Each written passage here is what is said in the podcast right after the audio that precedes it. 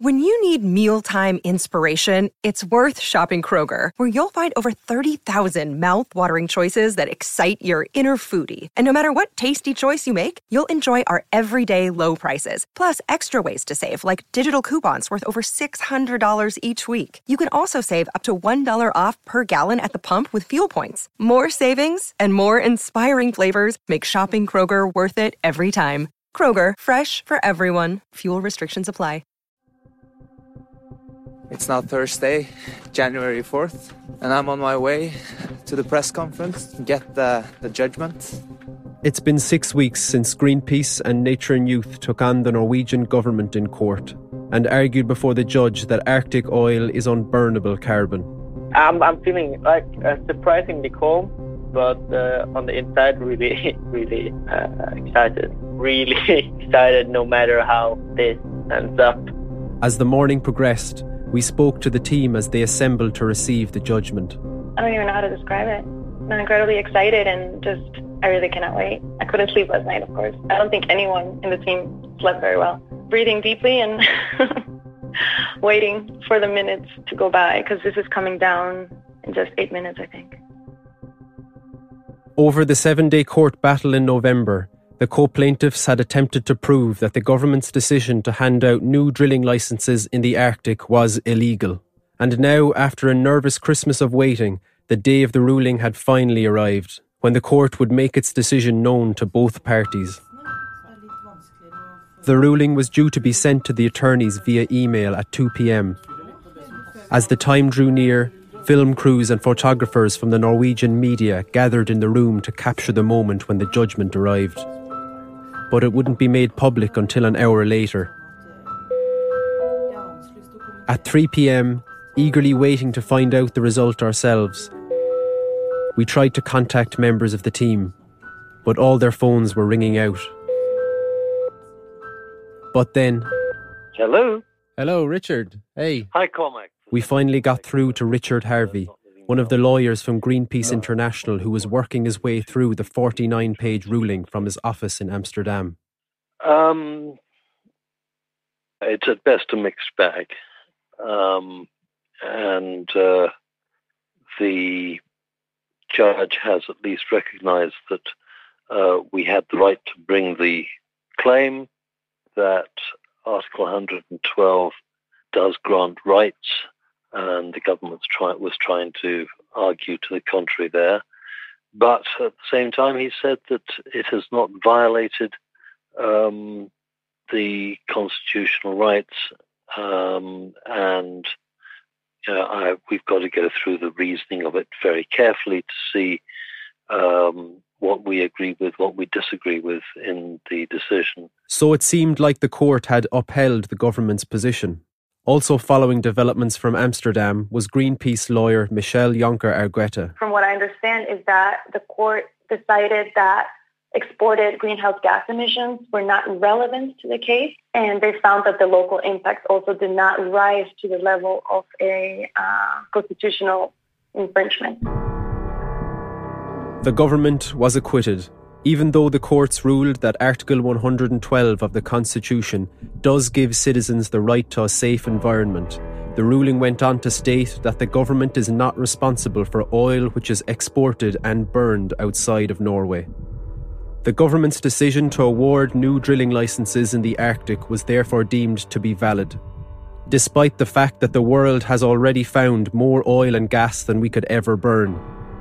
I do not think that is a correct interpretation uh, of Article 112. Katrina Hambro, one of the lawyers who argued the case in court. Uh, let's compare it to, for example, exportation of um, uh, weapons and ammunition, which is also uh, something that can do great harm to, to mankind. I think most people would uh, appreciate uh, that it is not legal to export as much weapon and as much ammunition as you like to any country in the world, no matter who they are and how they deal with it.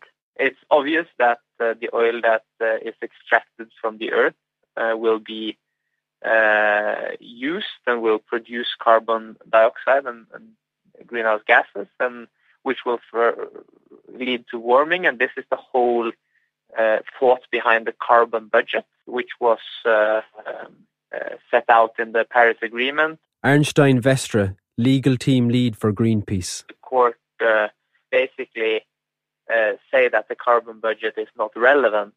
That way of looking at the climate is not relevant uh, when judging paragraph 112, and that, of course, is is uh, I, I, disagree very strongly with that um, assessment of the of the how the paragraph 112 what underlies that that paragraph. It sort of narrows it down uh, to just look at local consequences or national consequences. Leader of Nature and Youth, Ingrid Skjoldvær. We know that the climate problem is an international problem, which uh, happens all over the world and has consequences all over the world. And that makes it very difficult. And that sort of breaks all, all our arguments from the judge's part because he thinks that the consequences aren't big enough when you don't count in the international consequences of burning that oil. The entire global perspective was, was taken away. Truls Gulowsen, head of Greenpeace Norway. Which, which meant that the judge saw the environmental paragraph as a, as a sort of very traditional um, environmental protection law, which of course is one of the reasons why climate change is so difficult to combat because we all need to think bigger and broader and more global than we're used to do. I'm a bit disappointed that, of course, we lost in this instance. Torgeir Vestre, a central board member of Nature and Youth. We were crossing our fingers and hoping, but as environmentalists, we are used to losing. Most of the stuff we do is uphill. Greenpeace and Nature and Youth were also ordered to pay the government's legal costs. However, the co plaintiffs did win on one of the key issues of the case the interpretation of Article 112. The Attorney General had argued in court that the article merely outlined a principle and did not give citizens a real right to a safe environment. The ruling contradicted this, formally agreeing with the co plaintiffs that it does give citizens a real and enforceable environmental right. It's extremely important that the government's claim that Article 112 merely established a principle and not a right, that that was rejected completely by the court. The environmental provisions confer a right on the people. Whenever the government acts, it will be looked at by us, by civil society, by anyone who's concerned about future generations, who's concerned about their children they will look at government action and see whether or not it is compatible with the right to a healthy environment. And because this right now exists,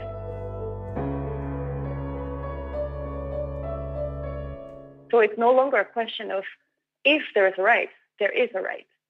If there's a duty, there is a duty. So now this, this kind of, it gives some teeth to this protection. And there is a threshold. The court has acknowledged that. It's just that in this particular instance, it did not find that government action had actually exceeded that threshold. Greenpeace and Nature and Youth now have four weeks to decide if they want to appeal the court's ruling. It feels sensible to argue this case in an appeal process because I do not think it's correct that uh, uh, every exported emission from an oil production country is to be disregarded under the Constitution. That means that if Norway wanted, one could continue to export emissions no matter how uh, bad the climate situation gets. We can uh, export it to any country, no matter whether that country uh, acknowledges the climate issues or not. Never in the history of humankind have we faced a threat like climate change. It is a unique challenge which can only be solved with new ways of thinking. Exporting carbon emissions to other countries does not export the problem of global warming, nor the harm this will ultimately do to the citizens of your country. National borders are just something we humans have invented. They exist only in our own minds. Faced with a global climate system in which the consequences will be out of our control, these borders become simply irrelevant. The fight to recognise the real right of all citizens to a safe and healthy environment may have been won in the courtroom. However, the battle to actually protect this right and to force the governments of the world to seriously confront the reality of unburnable carbon continues from here. At the end of the day, a right is only a right to the extent that it is enforceable. Right? So we we uh, have a big win here, that we have a right to a healthy environment, that it places limits. Now we have to see how that plays out, whether it is on appeal in this case or whether it is in future challenges to the courts. Well, this is clearly uh, part of a wave of climate change cases, uh, and that wave is getting stronger. Certainly, the wave has not been stopped. The wave, uh, the, the, tide has not been turned uh, against the climate change movement. Uh, I think the tide is flowing even more strongly in favor of the, the climate change movement. Climate change is a huge environmental problem. No current laws are addressing it fully and properly, not on the national or international level. We have in the world more than 100 countries with comparable paragraphs in the constitution.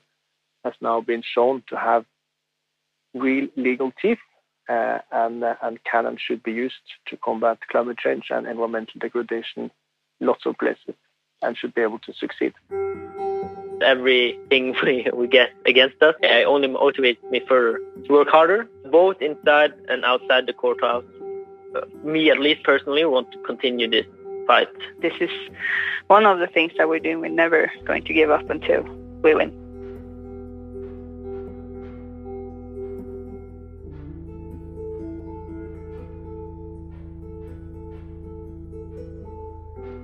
If you've enjoyed listening to Unburnable and feel that this is a story that should be heard, please share online and rate this episode on iTunes.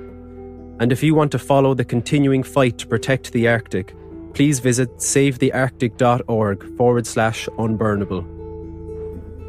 Unburnable was brought to you by the team at Radio Wolfgang. This episode featured Ingrid Skjoldvær, Truls Gulowsen, Katrina Hambro, Arnstein Vestre, Torgeir Vestre, Michelle Jonker Argueta, Richard Harvey, and was narrated by me, Cormac McAuliffe. The producers were Ivor Manley and Cormac McAuliffe. Sound design by Ivor Manley with original music by Paul Fitzpatrick. The executive producers were Harry Watson and Colm Roach. Special thanks to Halvard Raavand and Erlend Tellnes.